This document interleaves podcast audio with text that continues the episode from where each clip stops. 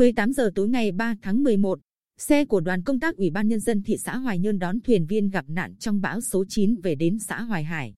Đưa ba trong số 14 ngư dân trên tàu BD 97469TS trở về với gia đình. Ba ngư dân may mắn sống sót là Võ Văn Hoài, sinh năm 1986 ở phường Hoài Hương, Lê Văn Giòn, sinh năm 2000, và Huỳnh Xuân Phi, sinh năm 1985, cùng ở xã Hoài Hải.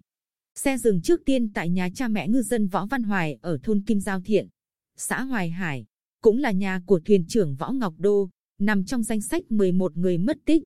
Khá đông người dân địa phương đã đến nhà ba ngư dân may mắn để chia vui, hỏi thăm sức khỏe, ghi nhận ban đầu, sức khỏe và tâm lý của ba ngư dân ổn định. Đồng thời, tại nhà các ngư dân còn mất tích cũng có đông bà con địa phương túc trực động viên, theo tin đã đưa.